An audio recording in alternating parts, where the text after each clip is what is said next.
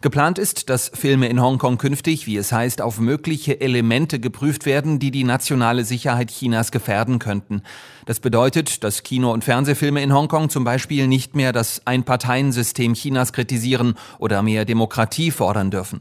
Vertreterinnen und Vertreter der Zivilgesellschaft kritisieren das Vorhaben. Regierungschefin Carrie Lam hingegen verteidigte die neuen Zensurregeln.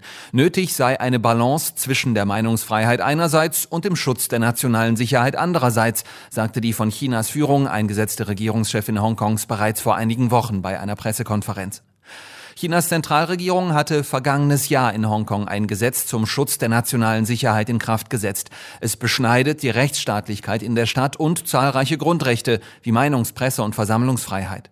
Nach internationalem Recht wird die Sonderverwaltungsregion Hongkong eigentlich noch bis ins Jahr zweitausendsiebenundvierzig autonom regiert, mit weitreichenden Bürgerrechten wie Rechtsstaatlichkeit sowie Meinungs- und Versammlungsfreiheit.